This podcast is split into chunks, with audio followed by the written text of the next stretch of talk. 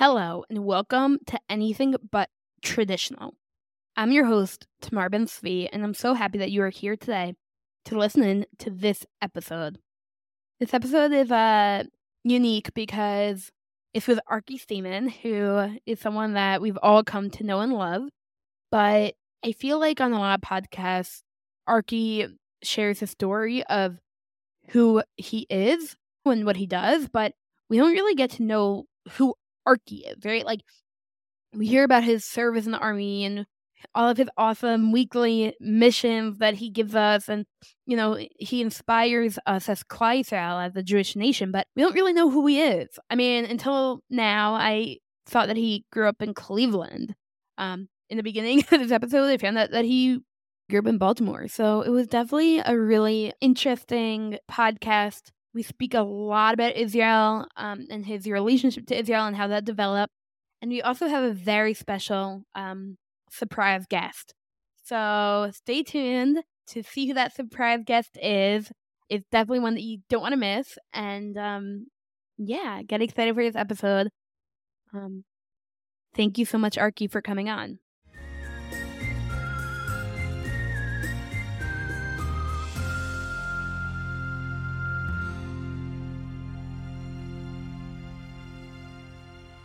Welcome to Anything But Traditional. I'm here right now with Arky Staiman, the famous Arky, and I feel like maybe the only Arky. I don't really hear that name so often. But one of the reasons why I wanted to have Arky on today was not because of his celebrity status over the past 4 months, but really because, yes, everyone knows that Arky is a chayal. But, you know, Arky has a whole story, and I think one of the things that's very interesting to me about Arky was that he was very, like, he lives in Tekoa, but he's from America, and it's like, people know who he is because of his Instagram and because he's been sharing all that, but who is Arky Staiman? Where did he come from? What did he do with his life? How did he end up here? Like, just, who is Arky? So I'm going to get into this now with Arky. And Arky, do you want to open up the podcast with who the heck are you? Who the heck is Arky? I feel like I'm asking myself this, you know? Does everybody even have an answer to that question? I guess I'm going to do the best I can. The man behind the uniform, I guess you could call it, right? I sometimes actually feel that, like, these podcasts, because of its nature, I almost feel like it's like a therapy session sometimes, and like people have to like unpack it afterwards. So I was just recording with somebody and they're like, wow, like I have a lot of thoughts now that are coming up because of this podcast. Yeah, because we go into, you know, your life and who you are, and it's not, you know, I know that you've been on Meaningful People, Inspiration for the Nation. I don't know, you've been on a lot of different podcasts. I don't even remember anymore. Yeah, but this is the most important, right? More is important. No, and you know, you share your story incredibly, but yeah, it's very important to me to get to know who you are, and as you said, get to know the man behind the uniform. Amazing. So, Arky, where did you grow up, and what was your family like? Okay, so I am born and raised in Baltimore, Maryland. Wait, you're from Baltimore? Baltimore. How crazy. Wait, is that? Why did I think that you were from the Midwest? And you know what? I'll take that as a compliment, because some people are like, are you from New York? And no offense against New Yorkers, I don't give off New York vibes, you know? So no, I thought that you were from like Cleveland. I don't know. I thought that, like, also because I guess maybe because you like live in Tekoa, and I'm like, oh, maybe that's how he ended up in Tekoa, you know, the Cleveland Mizrahi spirit. You know what? I'll take it. I did go to Camp Stone, and that's like as Cleveland as it gets. Nice. My mom is from the West Coast. She's from Seattle, so I have the West Coast vibes. And my dad's from upstate New York. So definitely small town type personality, not I stayed. It's so funny because my husband, he is from Rockville, Maryland. Okay. So not Baltimore. I made that mistake until we were past engagement. I'm like, yeah, he's from Baltimore. He's like, I'm not. I don't know Baltimore. Yeah. But and if you were to like Rockville or Silver Spring, I'd be like, sounds cool. They're exactly from the same state. Awesome. You know? Wait, did you go to Rambam? I went to, I mean, we haven't gotten into it, but I went through TA, if you know what TA is, more yeshivish like school. I was there till fifth grade. And that's all boys, or was that mixed? Boys, all boys. I had the payas and a nice big melted black kippah. And if I had stayed there another 2 years, you would be seeing a guy with a black hat and everything. Wait, so was your family yeshivish growing up? Growing up, we grew up yeshivish, yeah. Wow, I did not realize. You see, that's like the first like mind-blowing thing about you. The story behind the man, you know, the story behind the yeshiva. No. No one would have known. Like a guy from Tekoa grew up yeshivish. Okay. Look at that. And a lot of my friends don't even know that, but... Wow. It's a part of who I am. It's definitely still a part of who I am. And I call myself a chassid trapped in a misnagdish body. Like, nice. I still have that part of me in me, you know? Interesting. Wait, so, okay. So talk to me more about that. So you, okay. How many siblings did you have? What was your family like? Yeah, let's delve into this. So yeshivish Baltimore, I'm in TA. I have one brother who's 3.5 years older than me. He was also in TA. We grew up yeshivish. I was never super going in the line with everybody else. Always did my own thing. And by fourth, fifth grade, it was pretty clear, both from an academic reason of like, I have way too much ADHD to learn Gemara all morning. And like, this is not happening. And I was definitely behind in my school. And I was just a ball of energy. And the 1990s yeshivish Baltimore wasn't fully, I mean, nobody really knew about ADD and ADHD and medicine. It was just like so new. But it was, what was clear is that it wasn't working. Oh, wow. My brother had already kind of paved his own path into sort of modern Orthodoxy, into being Zionistic and loving Israel. And it's funny. And in TA, it's very yeshivish. So the rabbis are considered, at least the principal I once heard said, that all the rabbis are closet Zionists. Like, they're all pro-Israel. They all love Eretz Israel. They just can't be too open about it. You know what I mean? Right. No, for sure. For sure. So we were paving our own paths. My brother was paving his own path. I was going to pave my own path. And, you know, I have to, and I will continue. You have an older brother and you have more siblings, or is just the two of you? That's it. Me and my bro. Oh, wow. It's just the two of you. Wow. The two of us. Okay. So he was, how was he becoming more modern? Like what? He followed his friends to camp. He went to Camp Stone and that kind of, he went on his own journey of just, you know, experiencing what worked for him. And but your parents grew up yeshivish, or they grew up Baal Teshuva? My mom's Baal Teshuva. My dad grew up like 1970s. Singing modern yeshivish. He went to Or Sameach.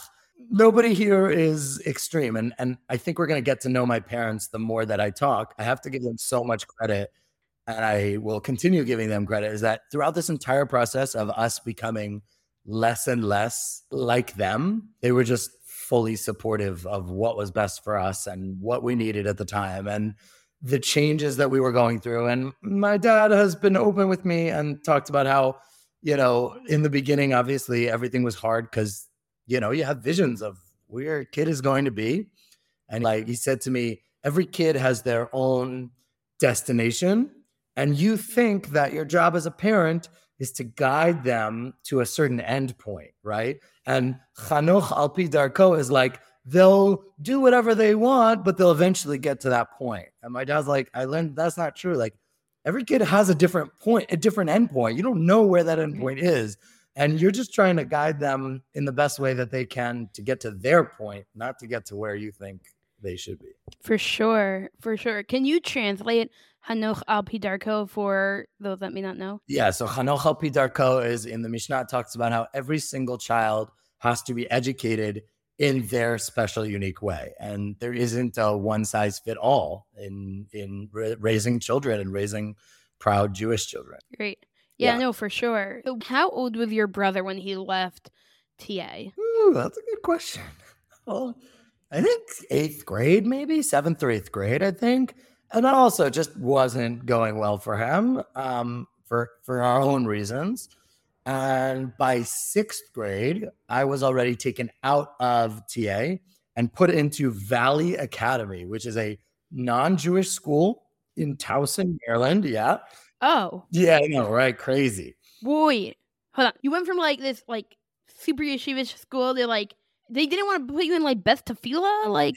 Okay, amazing. So it was very clear that I needed a lot of help, and they were looking for the places that would literally give the best help that they could. And Valley Academy is a school where the teachers are 1-on-3.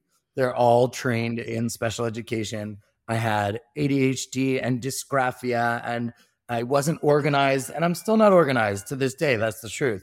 What is dysgraphia? Dysgraphia is like dyslexia, so you're getting your words mixed up, but with writing, not with reading. Okay, cool. So like if I'm writing with a pen, most of it is just scribbles and like to this day, terrible handwriting. So I switched to this very special school. I was, like you said, yeshivish kid in a non-Jewish school for 6th and 7th grade, which let's be honest, 6th and 7th grade is a quite complicated time to begin with. Right? Like, well, I don't know. I mean, I'm sure you don't know this about me, but my whole life changed between 6th and 7th grade. So, like, I can really relate to you because I went from Schechter to Kushner. And my mom got remarried and we moved from Cherry Hill to West Orange. And I got 3 new siblings that lived in my house. And, you know, I can relate. I went to a new school. That's where it ends. I can relate to the 6th to 7th grade transition. Exactly. It sounds like on a whole nother level too. Yeah. Maybe. So, you know, just discovering the world of puberty and going to a school with girls and going to a school with sports teams and just getting into becoming. Were you on a sports team? Yeah, I did every sport possible. I played lacrosse, which I didn't even know how to play beforehand. I was playing soccer, basketball, anything that I could. That's the truth. Cool. So this school was really special, and it got me back on the track. It's not a school that you're supposed to like stay in for a long time. It's supposed to get you back into a normal type of school.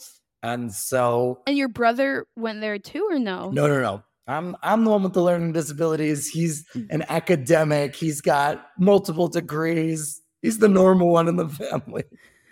I love that. That's awesome. Yeah. I really relate to that. My sister has a master's in biology, and I'm like, yeah. They're like, not happening. When are you going to be successful tomorrow? I'm like, I am successful. I promise. Isn't it interesting in our 30s when the definition of success begins to change from what you have on your resume to are you accomplished? Are you doing what you love? You know. Well, my sister always says that like when you get older, right, when you get into your 30s, that you become like, you know, when you're younger, you have to like fit into the box, right? And like that is very much like what's cool is that if you fit into what's in the box and all that.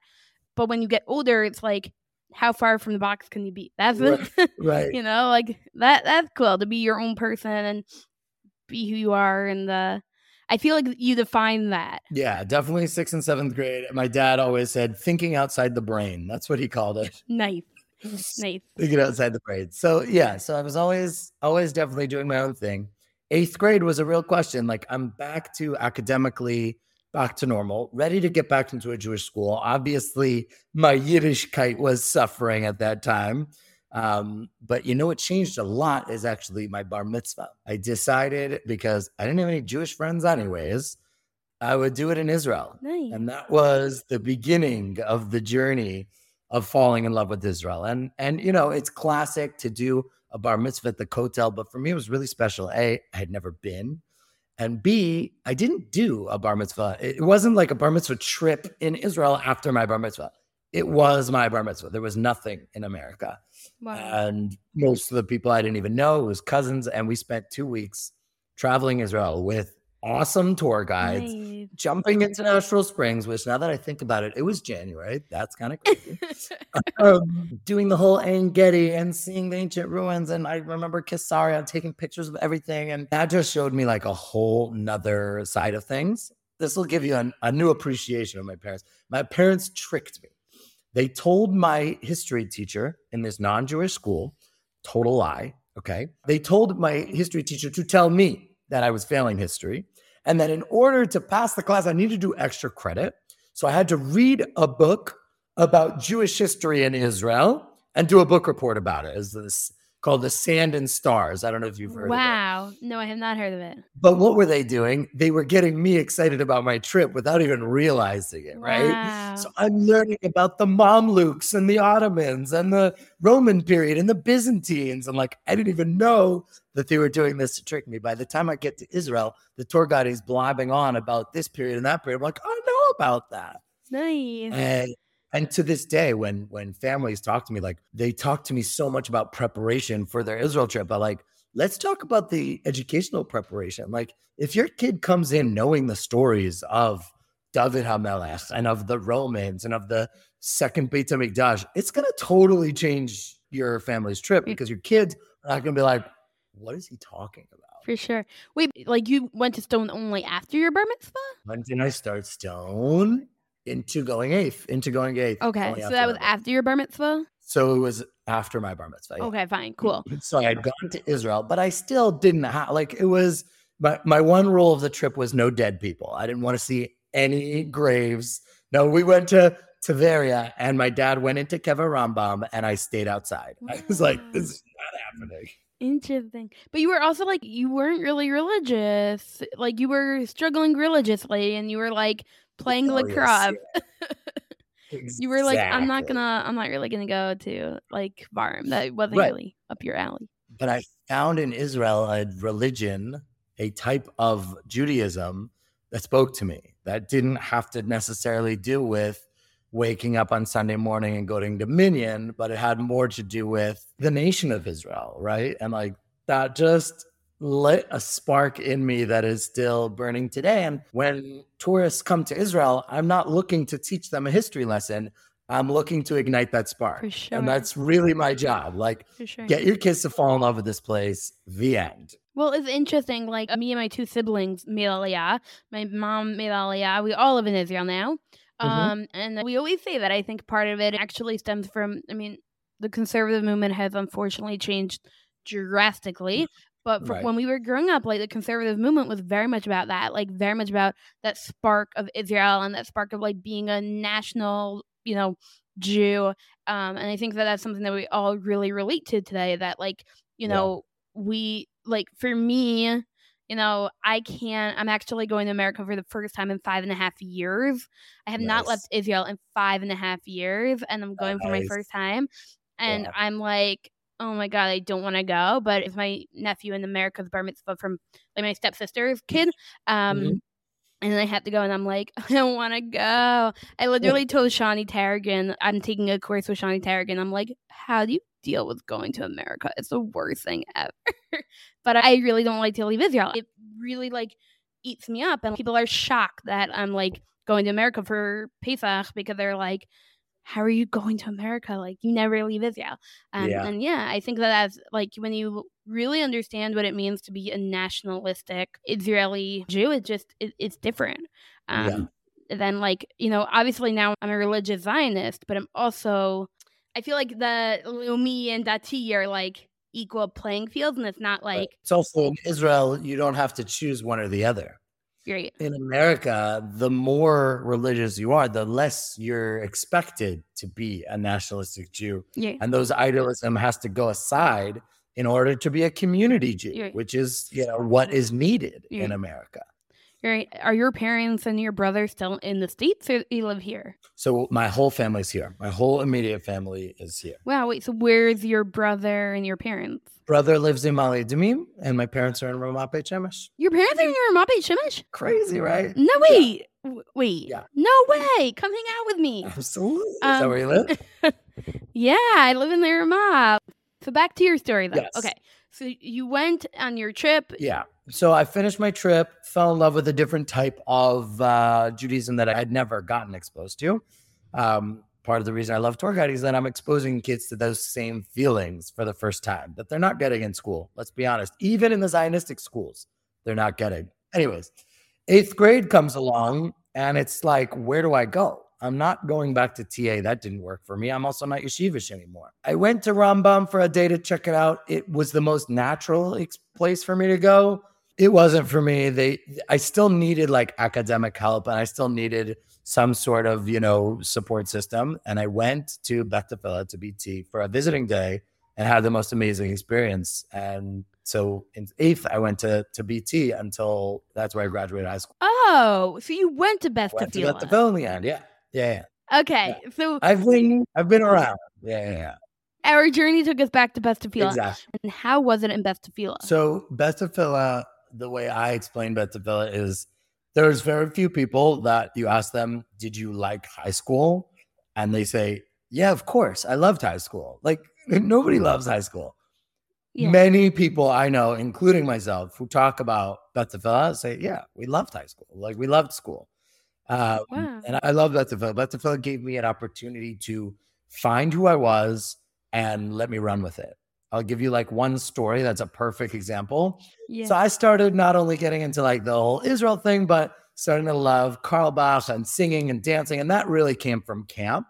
Friday night, awesome, singing, dancing, sweating, and jumping up and down. And that worked with my ADHD Judaism, which didn't have a place in a more straight, typical yeshiva setting, right? Sure. I'm jumping up and down Friday night, and that's part of my Judaism. This is awesome, Yeah, 100%. So I really wanted to start a Friday morning Carlebach minyan, where we would do Shachrit Carlebach once a month Friday morning.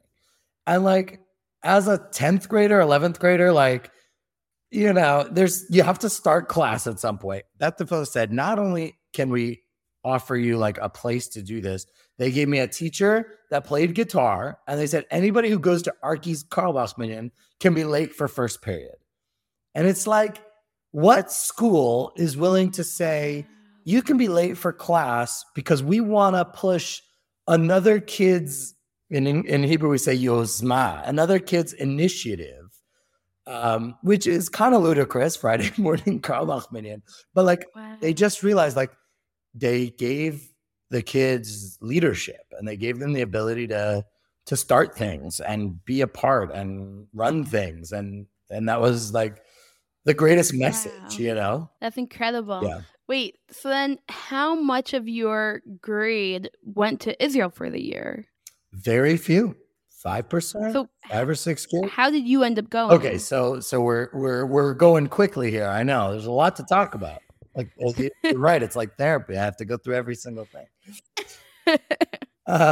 So 9th grade, 10th grade, I don't even remember. I started a car cleaning business so that I could make enough money to send myself to Israel for Machach, for B'nai Akiva. Because by then, I'm already in the Camp Stone world. I'm loving the B'nai Akiva world. I'm getting turned on to Israel and to Hebrew. And I mean, camp was just, I always say, and I loved my school, but camp, I learned more in 1 month of camp than I did in 11 months of school. So I'm making this money in order to send myself to Machach.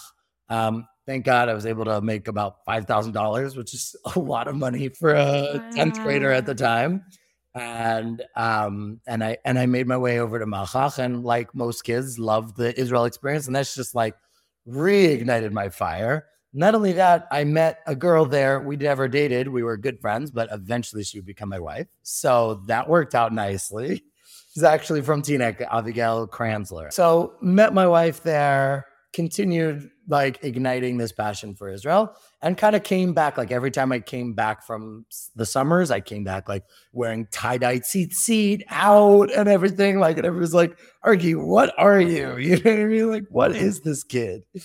And that's what I was doing. I was finding my own path. That's really what I was doing. And I was being allowed to do it, which was so unique. And even though I was one of 5 out of 100 kids that were religious, because I was able to be religious in the way I wanted to be, it was a source of pride for me. And like, I loved being one of 5. That was awesome, Yeah, for sure. No, for sure. It's interesting to me, like, did you ever have a stage of being like a Nanach guy? So it's funny that you ask. I went to my yearbook and it said, the classic, like, where is he going to be in 10 years? So I wrote, I'm going to be a Breslover on a hilltop somewhere in Judean Samaria. So, well, they got the Judean Samaria, right? And I go to Breslover every Friday night and jump my face off. So They're not wow. wrong. I told you, I'm a chassid on the inside, trapped in a misnagged body. So I wow. want to be jumping up and down. And so I take a little bit of everything from Judaism. I am not a Nanach in any way, but I love many aspects of Breslover Judaism, as well as all different types of chassidut and everything. So that's awesome. Okay, so you went on Machach and... Loved it. We actually went to Prague. It was Machach Prague when they were connecting like the Holocaust, and you were going straight from like Theresienstadt, which is a concentration camp in outside of Prague, and you went straight from there to the Kotel, and it was just like the emotional journey that so many kids in the modern Orthodox world go through, but I was kind of still new to this whole like experience, and I was really loving it. Right. Did you have any grandparents that were in the Holocaust? Yes. And not only that, my grandfather was from Prague and was in Theresienstadt. I was, wow. yeah. I was really into it at the time. I put rocks in my shoes, or I walked barefoot, because my grandfather, his feet were too big. The Nazis didn't give him any shoes. So he walked around for 5 years without shoes. So I wanted to be like in the path of my grandfather. I walked around Theresienstadt, and I think I put rocks in my shoes. I don't think I walked barefoot. I don't think they let me walk barefoot. That was like a fight that I had with my counselors or something. But yeah, I walked barefoot or with rocks in my shoes through Theresienstadt in the footsteps of my Zadie, who was there. Wow, that's incredible. Yeah. Wow, that's... I mean, I grew up not having any grandparents from the Holocaust. Right. Actually, like... my mom, my stepdad, my dad, and my stepdad's first wife, no one had... Where are they from? Like a parent in the Holocaust. Most of them are from America, like I'm saying. Right. So it's very crazy to me. It's interesting that I have such a strong desire about Israel, because I feel like a lot of it is like... I mean, I've been saying this since I'm sixth grade, that the Holocaust is happening in America. Get out of America. Mm-hmm. Get out of America. And I've been saying this since sixth grade, and I have no idea, like... It wasn't like I had connection to the Holocaust, but right. for some reason I've been very strong about, like, basically over the years I've gotten more and more people to be like, oh, you're right, Tamar. And I'm like... Told you so. Yeah. I'm like, no shit, Sherlock, right. you know? Like, I'm like, I knew that I knew what was happening. Right. I saw the writing on the wall way before anyone did, but... we always love to ask, how did the Jews of Germany not see it coming? Yeah, it's crazy. So which Machach did you do? Wilderness? It was Hesder, Prague. So it was... Oh, wow, you did Hesder. I did Hesder, right. So I was also like getting into the whole Judaism thing too. Like it was also, I wanted to be with like quality people, and I had friends going, whatever. It was just like the right choice for me. And also your wife ended up going. And yeah, I didn't know she was going to be my wife at the time, but I don't think that was the reason I wanted. Maybe she'd like to think that. But you started dating on Machach? No. We were friends for a long time. We didn't start dating till the middle of the army. Way later. Oh, wow. Way later. Okay, fine.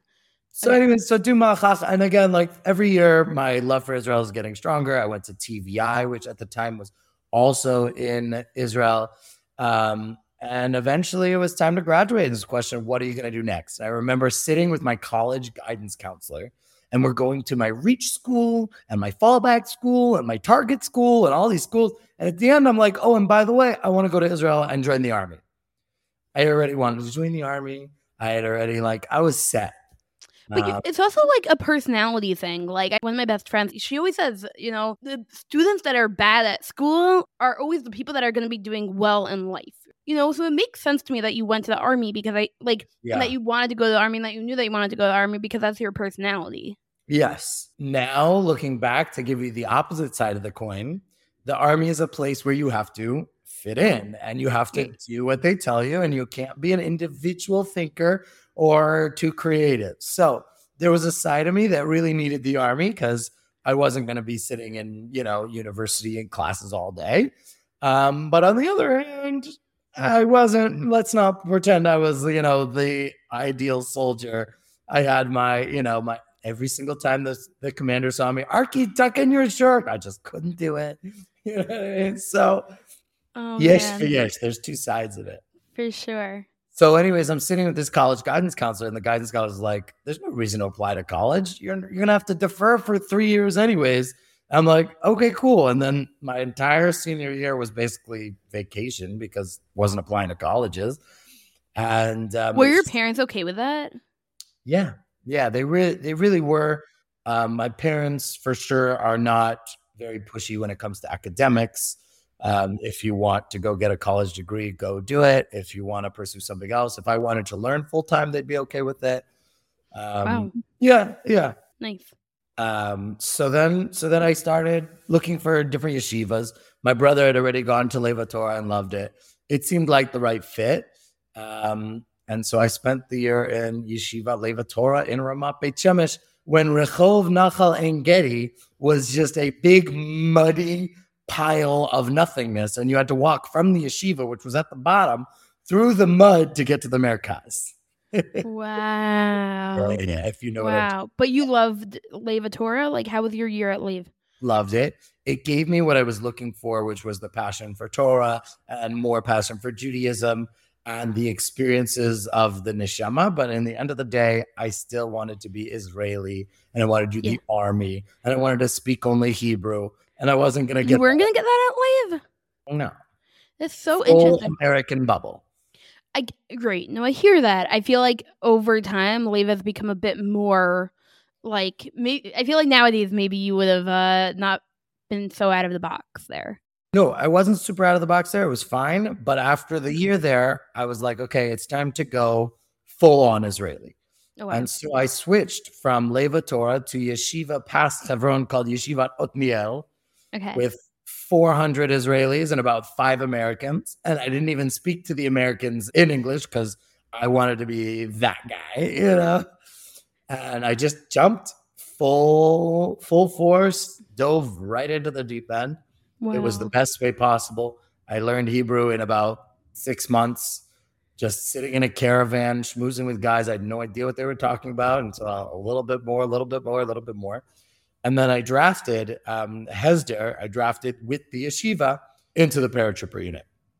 Okay, cool. The advantage is by the time you're in the army, I was already comfortable speaking Hebrew. I got the Israeli culture. I had already been in one terror attack. So, you know, I was... full-blown Israeli. Wait, you went through a terror attack? So I was on a hike on a Friday morning, and I had no idea what I was going on. I was just joining this group. A friend of mine from the yeshiva was like, come join the group. And we were late. And I didn't know this at the time, but we were climbing under the yellow gate. You know those yellow gates of the yeshuvim? So climbing under the yellow gate to get out of Kfar Etzion in Gush Etzion. And we start walking towards the Arab village right next to us. And I'm like walking in the Arab village. I'm like, I guess we're supposed to be here. I don't know. We start asking people, where's the group? Because we're looking for the main group. Lo and behold, they weren't so happy that we were there. The rocks start flying. They started chasing us for about 50 minutes. About 200 Palestinians were chasing us. Rocks. I was running down the mountain. If you know that area, it's very hills and valleys. So we tried to escape by basically running down the mountain, but they're so steep that we were basically rolling down the mountain. And instead of the rocks coming at us at face level, they were raining down on us. And we're talking 200 Palestinians, their moms all going, all cheering them on. They were there to kill us. We had about 2 soldiers who happened to also be late for this hike, joined me and my friend. They had guns with them, shot at their feet. They still continued running after us because they know that the IDF soldiers are not going to shoot at them for throwing rocks, which is crazy. And after about 50 minutes of running away from them, and there was points where they were 20 feet away from us, we got to the town of Bat Ayin, which they know not to get close to the town of Bat Ayin because they have their own name in Bat Ayin. They call them the Majnunim, the crazies over there in Bat Ayin, and they know not to get close. And... thank God we made it out. This was like a few weeks after I'd made Aliyah. My parents had just come, and my parents hadn't come yet. We had 3 generations make Aliyah in the span of like less than a year. So everybody was fresh. It was, it was intense. But the Staimans from Teaneck, right? Yes. Like Leora, Tani, yes. Atara, those parents still live in America. Okay, so their father and my father are brothers. Yeah. Right? Cal and my dad are brothers. So I made Aliyah. My brother made Aliyah. My parents made Aliyah. and my grandparents, so their grandparents also, same side, wow, made Aliyah all within a year of each other. Ever since then, as of a few months ago, yeah, their parents also made Aliyah, actually. Oh, wow. I did not know that. Yeah, wow. Wow. And yeah, so there's not that many Steimans in America. There's still plenty of Steimans in America. I would say we're probably about half-half by now. You got to get the rest of them. We're working on it. I want to get into it because I feel like you'll love this story. Yeah. We say that Aliyah is in our blood. My great-great-grandparents, not from the Holocaust side, but were also American, like you. Very American family. They said goodbye to their kids and goodbye to their grandkids in their old age and made Aliyah from Williamsport, Pennsylvania to Palestine. Okay? Got on a boat in the 1920s, said goodbye to their kids that would never see them again, and sayonara, we're moving to Israel, which is crazy, okay? My grandfather still remembers saying goodbye to his grandparents, not wondering, why are they leaving me? Like, what's going on here? This grandfather wrote stories, and one of the stories he wrote was about a person who wanted to make Aliyah, but it was just too late for him. And he needed his New York Times, and he needed a first-class ticket. It was a fictional story, but not so fictional. One of the people on my grandfather's writing list, on his email distribution list, is Rabbi Fass, Rabbi Yeshua Fass, who is the head of Nefesh B'Nefesh. Anyways, he sends him back an email saying, I can get you that first-class ticket. I can get you the New York Times. And my grandfather's like, thank you. No, thank you. He was 88 years old. He goes to the doctor and he says, doctor, what would happen if I wanted to move across the world? Could I do that at my age? The doctor said, if you want to do it, got to do it now. Within 6 weeks, they were on a plane. We had 3 generations make Aliyah. Now, this is the same grandfather that remembers saying goodbye to his grandfather. So Aliyah and Israel is in our DNA. It's in our blood. Tari is here. Leora is here. I know Tani wants to come here. Shout out to Tani. And Shifty's here. The whole family is here. And their parents made Aliyah. So the Staimans and Aliyah, it's one and the same. Wow, that's incredible. So, and they also went to Stone, right? They're Mosheva people, I think. Okay, Mosheva. I like never, just so that you understand, I went from Camp Ramah to Camp Seg, which is an all-girls learning program, to Mechlelet. Like... We had the opposite life. Exactly. You started like it was crazy. Yeah, it was so crazy. And I wanted to be like Haredi all of high school, living an untraditional life, right? Anything but traditional. There you go. That's exactly it. No, I mean, basically in 2020, I created my Instagram page, and part of creating my Instagram page was that I always felt very alone in the Orthodox Jewish world because. Mm-hmm. I have this issue with the Orthodox Jewish world that a lot of people are very closed. A lot of people are not as open about emotions or what they're going through and stuff like that. And I always felt very frustrated by it. And I felt like actually in the conservative world or the conservative world that I grew up in, more people were a bit more open and stuff like that. And so it really like always was my brand of like, let's talk about real issues, real people, real things that we went through. And yeah, I mean, I've gone through way too much to like be a closed person. Of course. But back to your story. So I joined the army. I was in the paratroopers, and you get a week off between basic training and advanced training. So I had that week off, and a friend of mine from way back from camp that we hadn't talked to in years reaches out to me like, hey, I'm coming to Israel for an internship. We haven't seen each other in forever. Really, really gutsy approach over there. And she said, let's meet up. I didn't really like talk to girls back then. Not because I was too frum, but probably because I was too awkward. And my parents were like, so this is a date. I'm like, nah, this isn't a date. Yeah. They knew it was a date. Nice. And we hung out in the aroma of Beit Shemesh. Wow. My kunta, my beret fell in the toilet. That was the story in and of itself. I like come out of the bathroom, like holding this beret like this. She's like, what happened? I'm like, don't worry about it. It's all good. Oh my gosh. And she still married you. I think that was the reason, actually. You want to talk about non-traditional? We have a very non-traditional marriage. Let's put it that way. Yeah, tell me more. Wow, there's so much there. Our first date was playing soccer at the Tayelet afterwards. We just went with who we were and didn't matter social norms, didn't matter classic dating. Most of our dates were spent at my parents' house because I had the Shabbat off from the army. Like, it was just not a very typical experience. Let's put it that way. Yeah, we met at the Tachanamerkazit.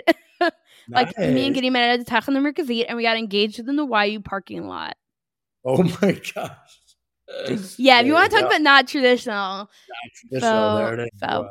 Yeah. It was crazy. Wait, so how did you guys get engaged? We got engaged. I proposed. We always had a joke that we would either get married underwater or in space. So we actually went scuba diving in a lot. And we're scuba diving in a lot. And there's this sign that I made for it that said, I'm sorry we couldn't get married underwater, but this is just going to have to do. Will you marry me? For yes, point here. For no, please try again. Wow. I still have the poster that we made. And it was like the perfect combo of like original, off the beaten path, not like super cheesy, not super, typical. And it was great. So is she as crazy as you? Like, does she have as much personality? I don't know. Should we bring her on? Ask her the question? Yeah. Oh, she might? All right, she's here. She's here. She's coming.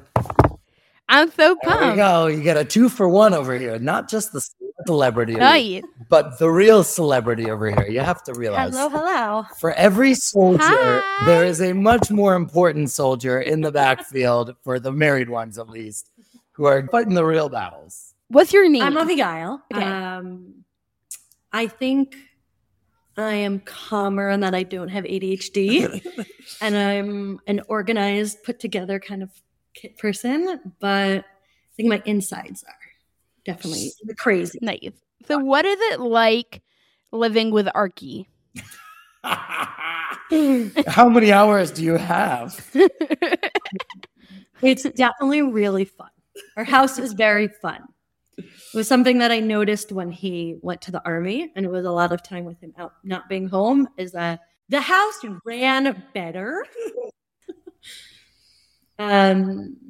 Much more clean. The house was much more clean. Ran better, but it was not as happy and not as fun. Great. Yes. So you guys have 4 kids, 3 kids? 3.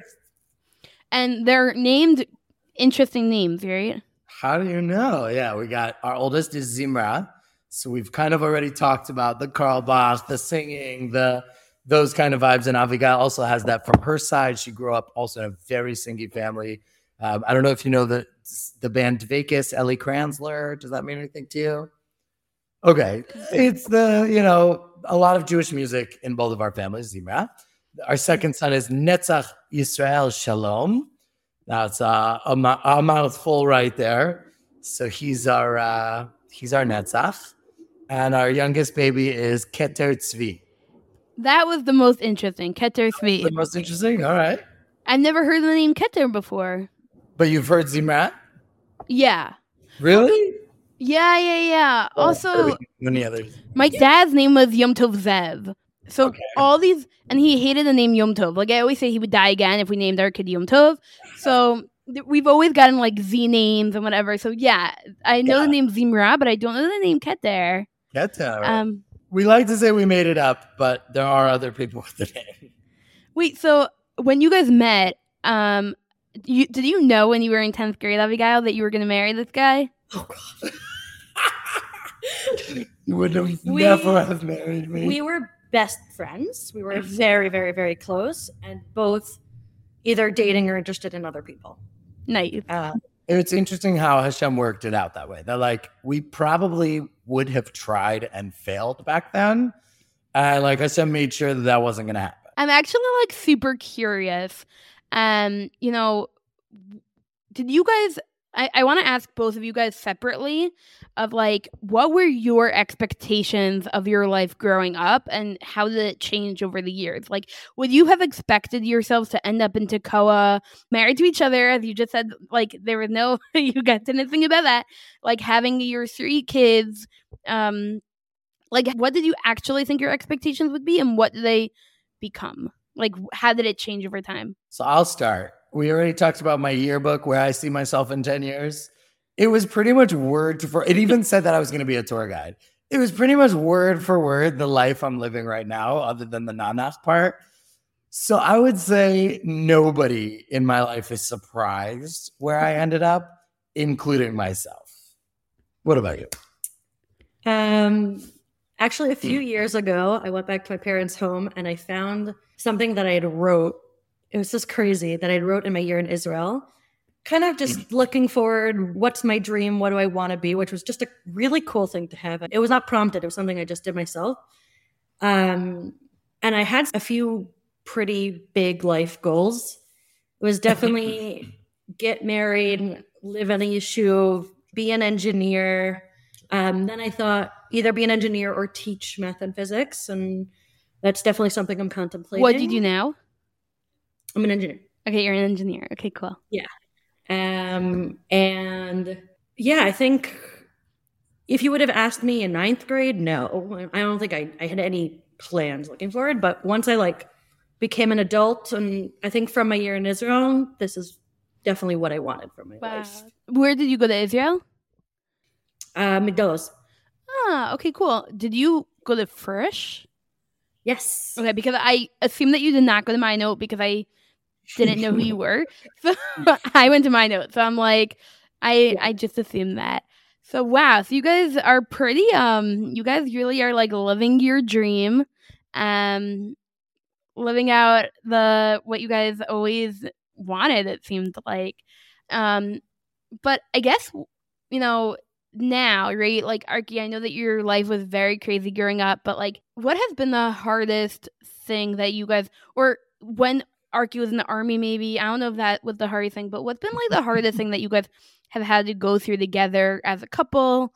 Or what is one of the hardest things that you've had to go through in your life? So we're 2 days after me being finished with the army. So this is quite the fresh question.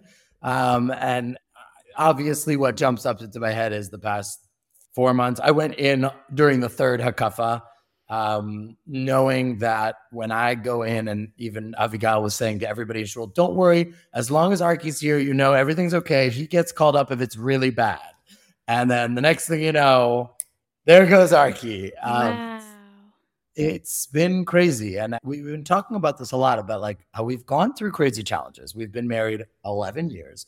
We've gone through everything from medical issues to, anything. Obviously, everybody has their challenges, but sure, we've gone through a lot and we've come out stronger on the other side. But everything that we've gone through together. And this is the first thing that forced us to go through apart. And we weren't so ready for that. That's the truth. We have very interconnected lives, and to be disconnected for so long. And when I say disconnected, I'm not just talking about not able to talk to each other. I'm not talking about not seeing each other. There's a disconnect when Arky's in war mode and Gile's in home mode and family mode. And it's just different lives. You're living 2 different lives. And this is... Did you guys ever spend the Shabbos apart from before the war? We did. There were, I think, 1 or 2 times where I flew to America. I got knee surgery. So I flew to America. I was there with you. No, after I flew back to a 6-month checkup. So I got the surgery in America for thank you, Obamacare. And nothing like a good shout out to Obama. Well, it worked for me. So I flew back to America once or twice. I flew for my nephew's bar mitzvah. Things here and there. A Shabbat here, there, a week here, there. Nothing more than that. And with 3 kids by yourself, right. There's nothing. You can't prepare yourself for this. You can't compare anything to this. To 4 months, you also have to add to the fact that there was no clue when it was going to end. Yeah. Well, but it's still not over. Well, for us, that's true. Yeah, that's true. Well, but we're trying very hard to say, okay, that was chapter one, and whatever chapter two brings us, that's fine. Right. But we're finishing up chapter one. You know what I mean? So for us, chapter one is over, and that who knows what chapter two brings. Great. No, for sure. I just know so many people that are like having callback dates, and it's like I already know I'm going back in April. So that's why I'm very purposely saying there's chapter one. We did chapter one. Chapter two will bring with that its own challenges and its own perspectives, and we're going to come into it hopefully a little bit more prepared for this one. But there's no comparing this to anything that we've ever done. Avigail, what was the hardest? I mean, obviously the energy was lacking, and obviously Arky wasn't there to bring all the fun. But besides for that, what were some practical things that you went through when he was there?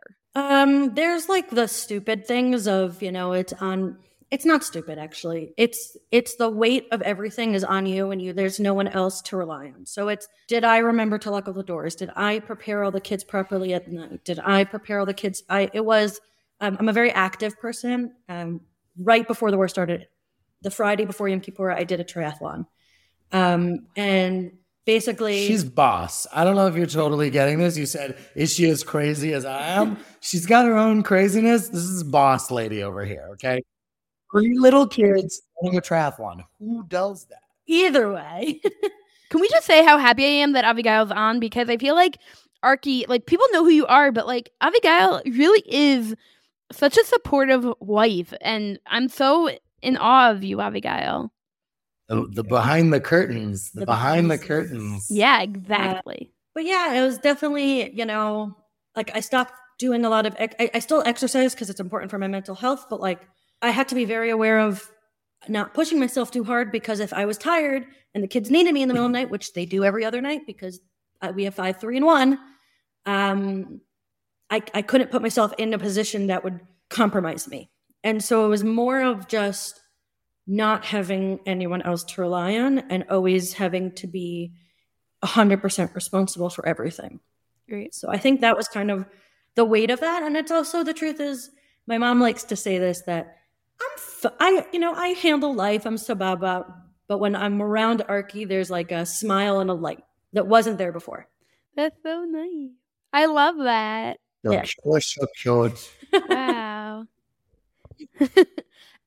Okay, so I'm gonna ask one more question, and then we're gonna get to the wrapping up section. But I'm curious, what made you guys decide to move to Tekoa, and how did you guys end up in Tekoa? So we were living in Haifa, actually, for 5 years. Engineering. Yep, exactly. Definitely. I'm holding.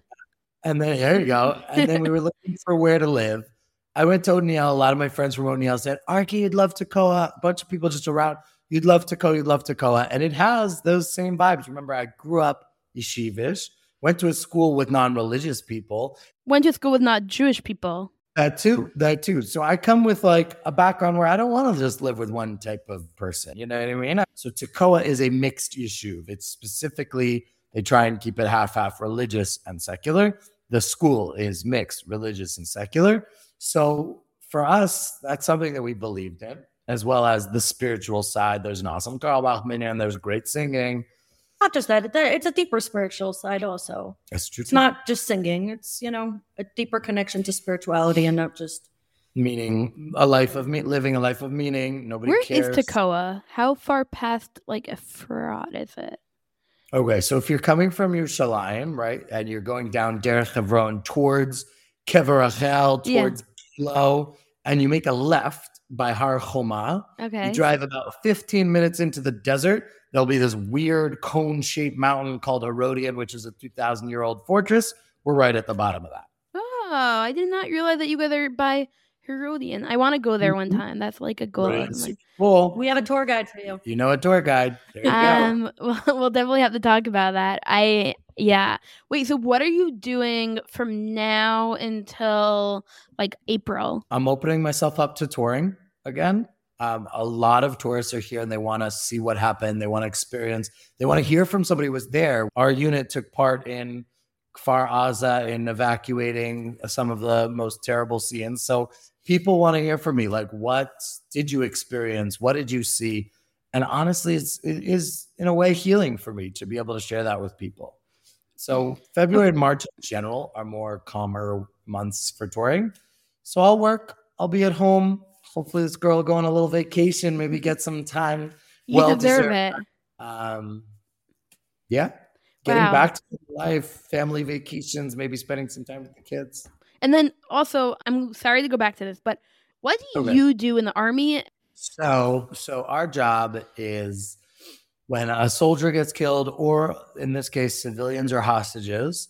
So if you know like what Zaka is, they take care of bodies and make sure that they come back, go for a Jewish burial in Israel. But Zaka is not going into a battlefield because they're not trained combat soldiers. So there's a unit in the Israeli army for trained combat soldiers. We're all combat soldiers.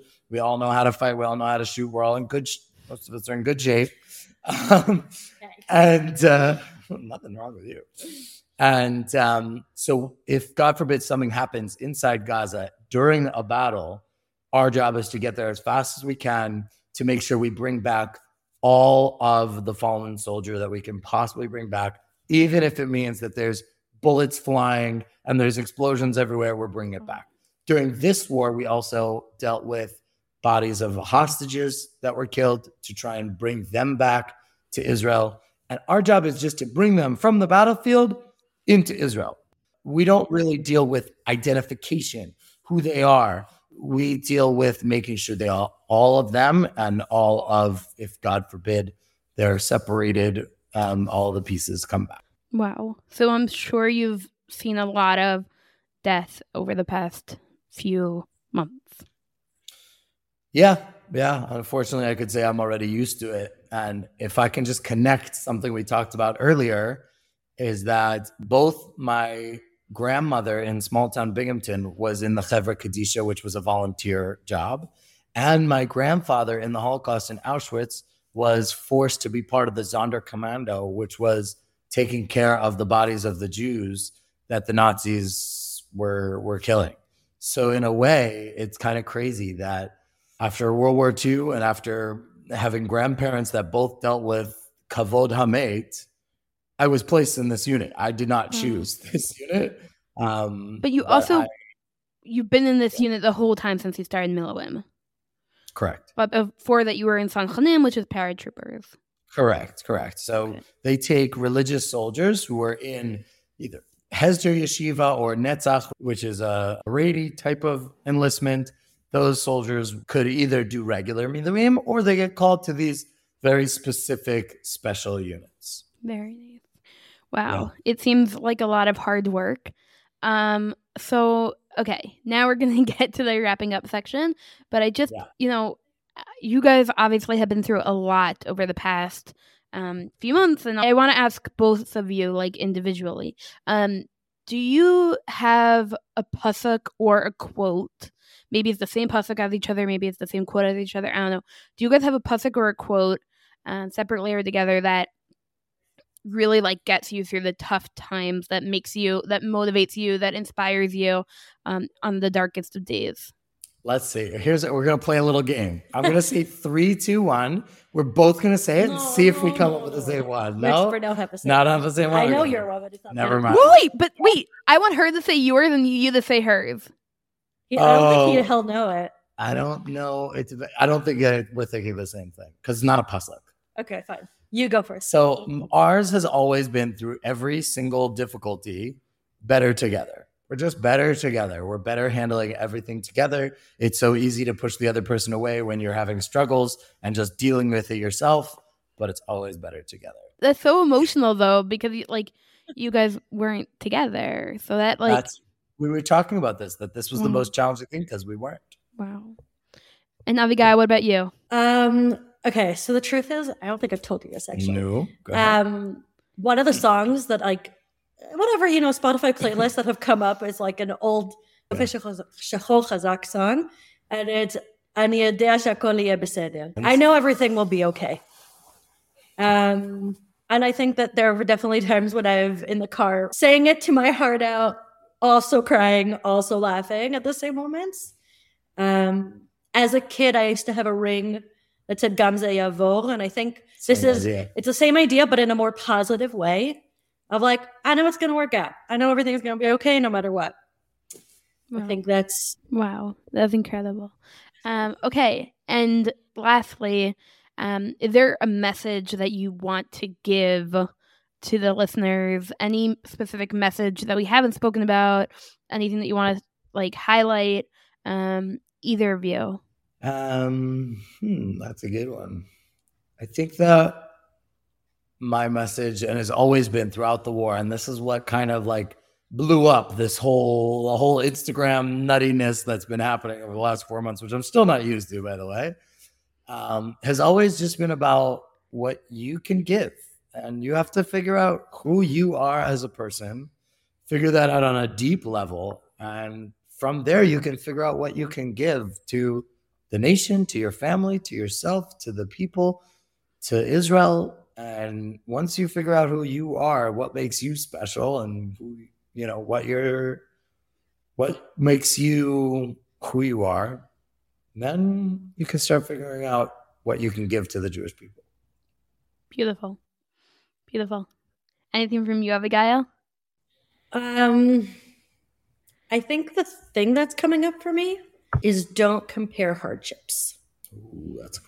It started out for us, I think, in Corona, where like that really my eyes were open to it, and also here, you know, there was like jokes of like who's in the worst position. You know, the woman who just gave birth, the woman who's 9 months pregnant, how many kids? Teenage your husband kids. Comes home, your husband doesn't come. All these like games. And the truth is that don't compare yourself, because my hardships might be really hard for you, and they might actually be something that I can handle. And the things that you, for me, are like, dude, really, that's your troubles. And for you, that's really big deal. And for me, that's like no big deal. And everyone has their own stuff, and don't compare hardships. Just because it's hard for me doesn't make it not hard for you. We're going through different things. We have our different backgrounds, which make even the exact same thing we're going through either easier or harder for different people. People would say to me, "No, I feel like I can't complain to you because your husband's in the army." And I said, "Just you can have stuff going on. Like it doesn't matter." Yeah. So don't compare hardships. Your stuff is your stuff. Their stuff is their stuff, and it doesn't matter. For sure. Wow, incredible. So, is there a place that you guys could be reached out to? Especially, I guess, with your business. I guess Instagram, email. Yeah, I have an Instagram, Israel with Arky. My email, Instagram is best. And if you're looking for tours. Amazing. He's a really good guide. All right, you're biased. Well, you're a very good guide because I feel like you're just very fun. That's the idea. Not fun on my tours. There's no, you're not getting a degree in history, but you will have fun. I have to say that one of the things I love about your Instagram is that you said that you go on trips with each of your kids, like small trips, and like, it was just so moving. And I really appreciated seeing that. So I'm going to let you guys go, pick up your kids and stuff, and have an incredible rest of your day. But it's been a pleasure. Abigail, it was so nice to meet you. I'm so happy that you came on. And Arky, thank you so much for sharing who you are, besides for just, you know, being a Chayal and your missions that you've been sharing every week. So, like the army mission. I know what you mean. I feel like I want to come spend Shabbos in Tekoa now. Always we have a spare bedroom. Come. Naive. Maybe we'll have to go to Herodian and then we'll come to Tekoa for Shabbos. Perfect. Awesome. All we'll be in touch. Bye. All the best. And thank you so much. Bye. Thank you so much for listening to this week's episode of Anything But Traditional. Arky Staiman is a unique soul. He's an awesome guy. Lives in Tekoa, from Baltimore, Maryland. And I really enjoyed getting to know him. But I also really enjoyed getting to know his wife. They are an incredible couple, as you heard. Better together is their motto. And it's just remarkable when you see a couple that's so strong and also know what the war did to them and how it really has affected them. It's hard. It's not easy. But They are definitely better together, and they're strong, and they're an incredible couple. There's a lot that we spoke about in terms of Israel, a lot that we spoke about in terms of Arky's upbringing, a lot of academic challenges when he was a kid. And I think that there's a lot of parenting lessons to learn in this episode, a lot of life lessons to learn. It's not just about Israel, but life lessons in general. So, as always, you know where to find me. You know how to communicate. Go over to Tales of Tamar on Instagram. Share in the question box, and I'd love to talk more about it with you. If you want to sponsor an ad, or if you want to dedicate an episode for a birthday, yurt site, an anniversary, any of the above, just, you know, reach out. You know where to find me. And thank you, Arky and Avigail Staiman, for coming on. It was an incredible episode, and until next time, all the best.